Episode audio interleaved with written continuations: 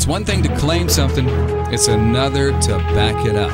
This is Evidence and Answers with scholar, author, and apologist Pat Zukeran, who defends the Christian faith all over the world. And today on Evidence and Answers, we're going to talk about the authority of the Bible. Many holy texts claim to be inspired, many claim to be the Word of God. The Bible makes similar claims. So, how does the Christian defend the authority of the Bible? Pat Zukeran, this is really a question that kind of gets to the crux of so many things when we're talking about the Bible. Does the Bible have authority? Yes, Kevin, you know, wherever we go and travel throughout the world and in our debates, that's one of the questions that arise. How do you know the Bible is the uniquely, divinely inspired Word of God? And as Christians, we believe that God has revealed himself through general revelation, through nature, through what he has created, but special revelation, God revealing a special message in a special way to human beings, has come through his Son, Jesus Christ, and second, through his Word, the divinely inspired Word of God, which we Christians believe to be the Bible. Now, Paul writes in 2 Timothy 3.16, he claims that all scripture is God-breathed and useful for teaching, rebuking, correcting, and training in righteousness. Now, the word God-breathed there is the Greek word theopneustos, and that means literally that God breathed his life, his words, into the text of the Bible. When we breathe on a mirror, we get fog. When God breathed, we got the text of the Old and New Testament. So the Bible itself claims to be the Word of God. And what separates it from all other books, I mean, this is a very unique book. When I began investigating the claims of Christ in the Bible, I realized that all the books of the world, you can put them on one shelf on one side of the room. But the Bible, you're going to have to put it on a shelf all by itself. It's that unique. It's the only book that is affirmed to be the divinely inspired Word of God. It's the only book that has the supernatural confirmation that affirms its claim to be the divinely inspired Word of God. That's what makes it unique. Pat, you mentioned something earlier. You talked about how God has revealed himself in the person of Jesus Christ. So, do Christians believe that the Bible is one way that God reveals himself? Uh, a lot of people seem to think that it's it's the only way, but you mentioned various ways that God reveals himself. Right. General revelation is how God has revealed himself through nature and through what he has created and the moral conscience. Romans chapter 1 and 2 cover that. Special revelation is the way God has intervened in time and history to reveal a specific message regarding himself and how to have a relationship with him and what he is like. And God has invaded time and space through his son, Jesus Christ, who is the incarnate Son of God, and through His Word, the Bible. Well, let's start then with the main question that you're introducing the uniqueness of the Bible and so on. And in our introduction, we talked about that there are many books that claim to be the Word of God. Well, why should we believe the Bible to be the unique Word of God over these other books that make similar claims?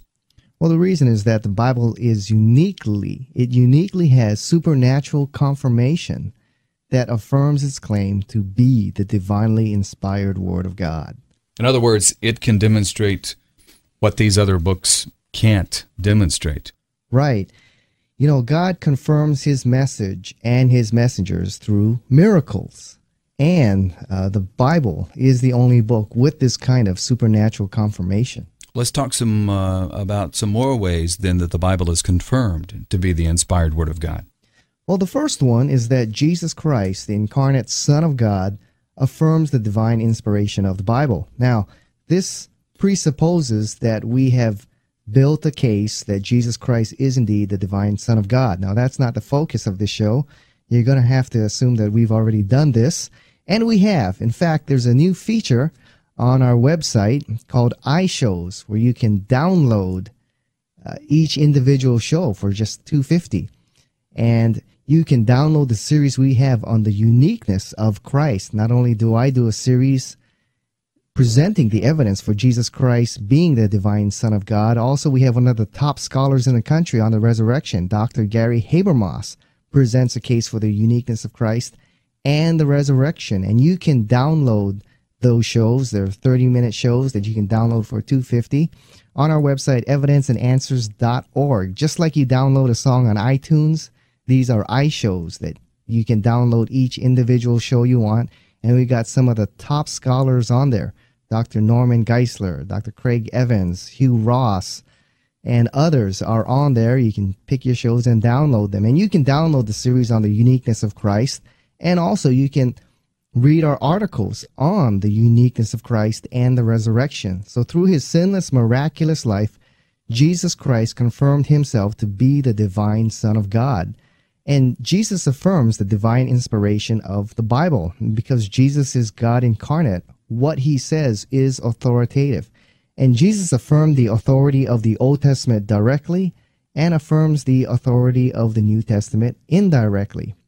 And you know, a lot of people at this point, Pat, make a real bad mistake by saying, well, that's circular.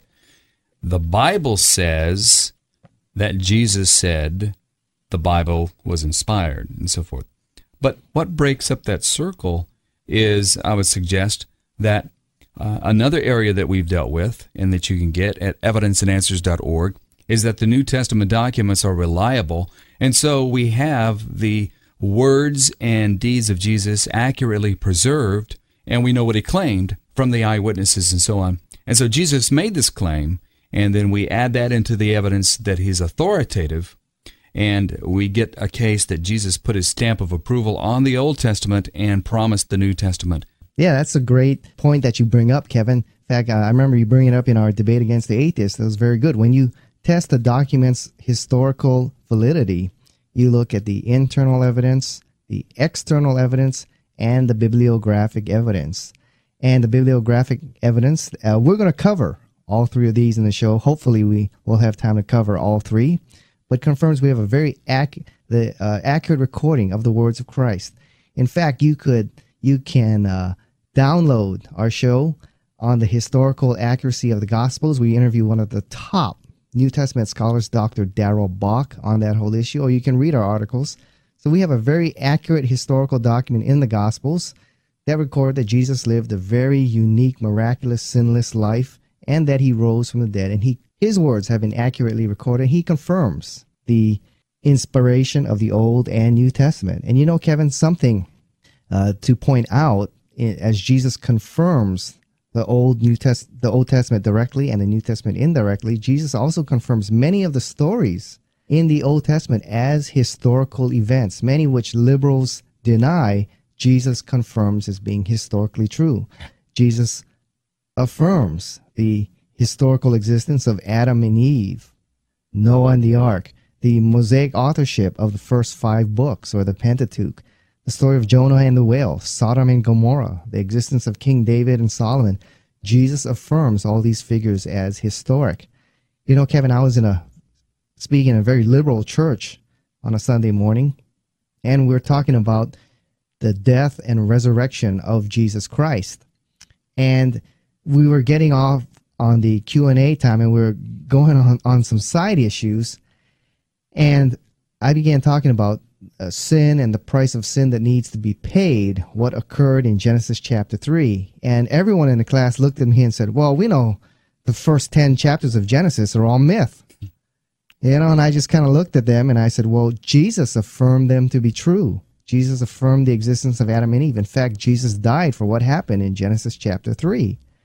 And I said, Jesus also affirms Noah and the ark. So if you deny those as non historical, as, as mythology, then really you're denying the words of Jesus. Isn't know? it amazing that people sitting in a, a Christian church would have a lower view of history and have a lower view of the Bible than Jesus himself had, yet they call themselves Christians, Christ followers. So that is uh, that is rather problematic. Right, you know, and Kevin, I'm no longer surprised when I go into churches and get responses like that when I first began speaking 15, 20 years ago, I, I, I, really got knocked off the stool when people would bring up issues like that. Now I'm no longer surprised. We see that kind of thinking more and more pervasive, and you really need to be ready uh, to defend uh, the Word of God and really know not only what you believe, but why you believe, because uh, there's a lot of liberal teaching, but uh, also, you know, Christians we're finding to be ill prepared to defend uh, what they believe in the teachings of the Bible. Jesus affirmed that. So we have the confirmation of the Son of God for the authority of the Bible. What are some other things that uh, confirms the Bible as inspired? Well, we have several. Uh, as we look at the internal evidence first, the first one is the argument from unity or consistency. That from Genesis to Revelation, there is a consistency there. Hundreds of topics are covered, and the Bible does not contradict itself. And we have one theme God's redemption of mankind. Goes from beginning to the end. Well, what's so significant about that, you may ask? Well, consider this that the Bible was written by over 40 different authors from very different backgrounds. Moses is educated in Egypt, Peter is an uneducated fisherman, Paul is a Pharisee who's very well educated, Mike, Micah is a country shepherd. You've got over 40 different authors writing on three different continents Europe, Asia, and Africa. They're writing under various different circumstances. Jeremiah is writing as he's seeing the fall of the nation of Israel and the capture of the city of Jerusalem and the deportation of its people. David is writing during the golden rule of the Israelite Empire. Paul and Peter are writing while Israel is under Roman occupation. They're writing under various different circumstances and writing over a 1500 year period. Now you put all that together and you get something amazing. There's, despite the diversity, there's a consistency of theme. There's a consistency in theology and a consistency on numerous controversial issues the nature of man, the origin of evil. You know, one of the ways to bring this out, Pat, I think mm-hmm. would be to get 10 people in any neighborhood in North America and have them write an essay on one controversial subject. And then when you compared those 10 essays, you would get uh, uh, just a host of, of opinions, many contradicting each other, and so forth. And yet, that would be just 10 people from the same general region and culture. You take 40 authors, 66 books, three continents, three languages, three uh, heights of joy, heights of despair. Uh, then I think that really brings out the unity that you're talking about. Right. You know, one of the illustrations I like to use is take 10 medical students who graduate from the same medical school in the same year, have them write on four controversial subjects euthanasia, abortion, homosexuality, and cloning, and have them write four extensive essays on those four subjects. Would they all agree with each other on every point? You'd get a menagerie, yeah. Right. Yet the Bible, you've got over 40 different authors writing in various circumstances uh, in uh, different parts of the country over a 1500 year period. There's amazing consistency there. There's, there's really no book like it. No book comes close. The affirmation of Jesus, then the unity of the scriptures also points to its divine inspiration. Uh, what else can we look at? Well, you know, we have the special credentials of the biblical authors. You know, no book has been supernaturally confirmed to be the Word of God except the Bible. And one of the supernatural confirmations are the authors. They're written by prophets of God who confirm their credentials, many with supernatural signs and wonders. You know, Hebrews chapter 2, verse 4 says, God also bearing witness both with signs and wonders, with various miracles and gifts of the Holy Spirit according to his own will. No other book has been written by authors who confirmed in a miraculous manner. And we know that the Gospels are a very accurate historical work written by first century uh, eyewitness authors.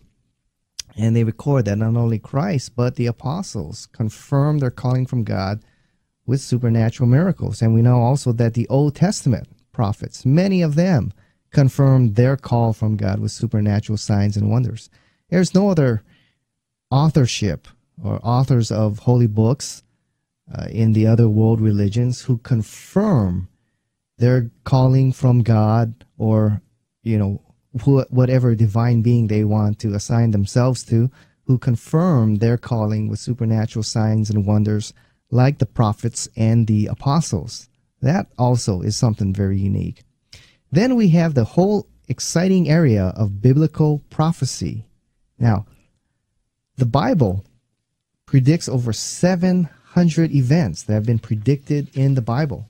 No other book comes close. And many of these prophecies are remarkable in its accuracy and remarkable in its detail. I mean, people are named before birth, kingdoms described before existing, uh, personal destinies laid out before the persons are born.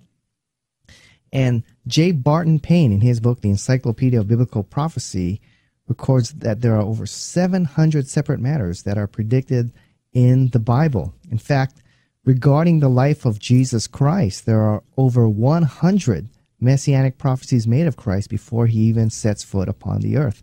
No other book, there's no other book that comes close when it comes to the record of prophecy like the Bible. Now, let me just uh, give you an example. Like I said, there's over 700, so we could spend all day going through numerous examples. I'll just give you about two or three. You know, Ezekiel 26, it's a prophecy made on the city of Tyre. It's written by the prophet Ezekiel in about 587 BC. And this is what he writes I'm against you, O Tyre, and I will bring many nations against you like the sea casting up its waves. They will destroy the walls of Tyre and pull down her towers. I will scrape away her rubble and make her a bare rock. Out in the sea she will become a place to spread fishnets. For I have spoken, declares the sovereign Lord. And later on in verse 12, he writes, They will plunder your wealth, loot your merchandise, they will break down your walls and demolish your fine houses, and throw your stones and timber and rubble into the sea. I'll put an end to your noisy songs, and the music of your harps will be heard no more. I will make you a bare rock, and you will become a place to spread fish nets. You will never be rebuilt, for I, the Lord, have spoken, declares the Lord. Now, there's a pretty specific prophecy mm-hmm. there that this yeah. city of Tyre, located in present day southern Lebanon, that this city would be destroyed. It would be a bare rock. It would never be rebuilt. And the stones of the city would be thrown into the ocean. And in the end, it would become a place where fishermen come and spread their fish nets. What a specific prophecy here. That was made in 587 BC. Now, about 10 years later, Nebuchadnezzar comes from the north and lays siege to the city of Tyre and destroys the city of Tyre, just levels it to the ground. Well, the people escape from the mainland city of Tyre and they get in boats and they travel about half a mile offshore to the island city of Tyre. And there, this island city of Tyre becomes a very powerful port city for many centuries.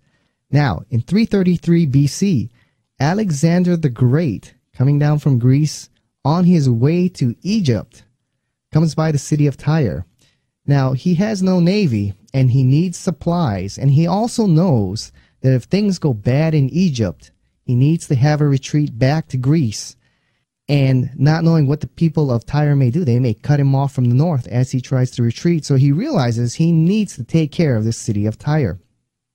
And so he asks them for supplies, but they will not give him any.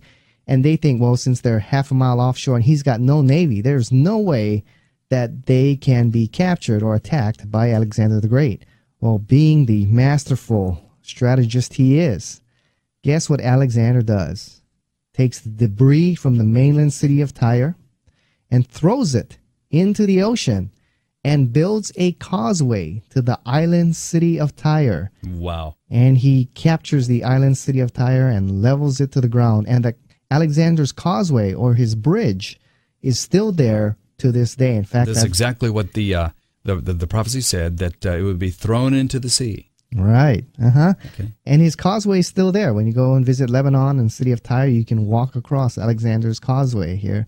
Uh, I have a aerial photograph of it. It's a great tourist attraction site, even to this day, as a testimony to biblical prophecy. And he levels the island city of Tyre.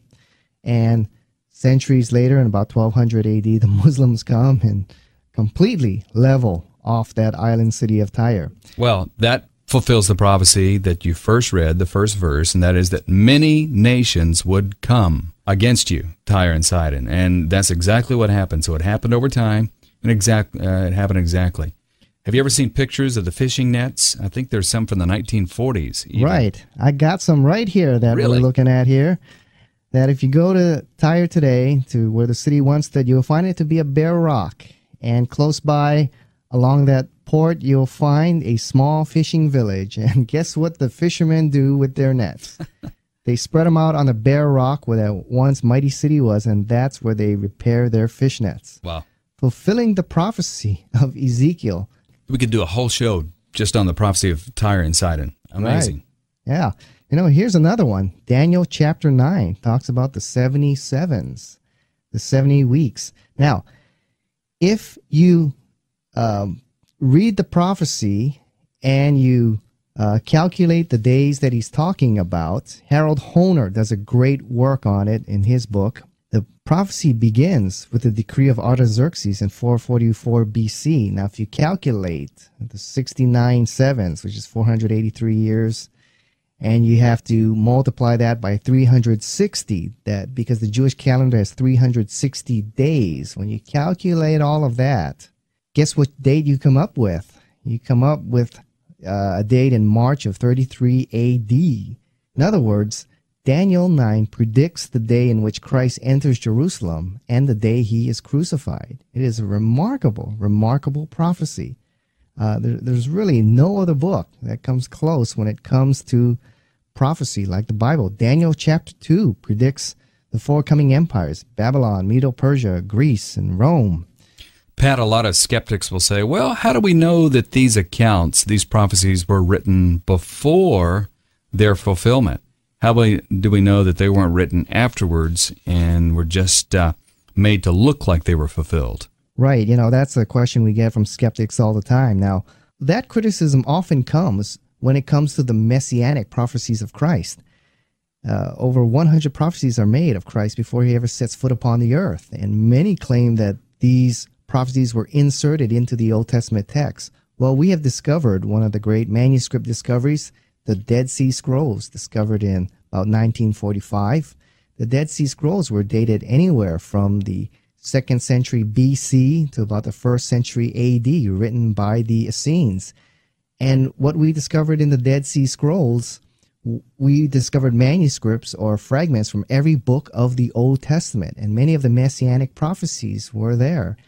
And for example, the scroll of Isaiah, uh, dated to be about 150 BC. We found fragments from the book of Daniel, all of these dating to have been written at least at least 100 to 200 years before christ set foot upon the earth. So even if you don't want to acknowledge that isaiah wrote isaiah or daniel wrote daniel at least 100 years before christ set foot upon the earth these prophecies were already written and christ fulfilled each one of them pat we can be confident as christians that the bible is authoritative and they can be backed up by evidence uh, we're going to continue this show and do a part two. We're going to continue looking at the authority of the Bible.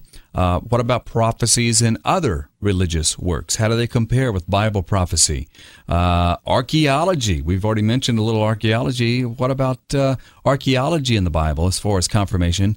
What about science in the Bible? The skeptic says that science contradicts the biblical teaching. And a lot of people as well say, well, uh, you can't say the Bible is authoritative because it has been corrupted over time. And our Muslim friends say that quite a lot, in fact. We'll continue this look at the authority of the Bible next time. I want to remind you that if you go to evidenceandanswers.org, evidenceandanswers.org, these shows, articles, resources are available right there. We want to thank you so much for listening to Evidence and Answers with Pat Zukeran on this timely topic and remind you that you can get this entire series at our website, evidenceandanswers.org. That's evidenceandanswers.org. You'll find some of the best resources on presenting and defending your faith in Christ to an increasingly skeptical world at evidenceandanswers.org. World religions, atheism, the cults, the occult, apologetics, scientific and philosophical arguments for the existence of God, creation and evolution, the reliability of the Bible, archaeology and history, and the end times, to name but just a few. You'll find Pat Zukeran's interviews with leading scholars and speakers on the most crucial issues facing the church and the world.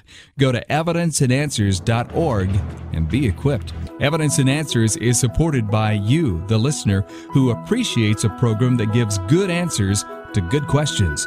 Our calling is to do what the Apostle Paul did on Mars Hill in Athens.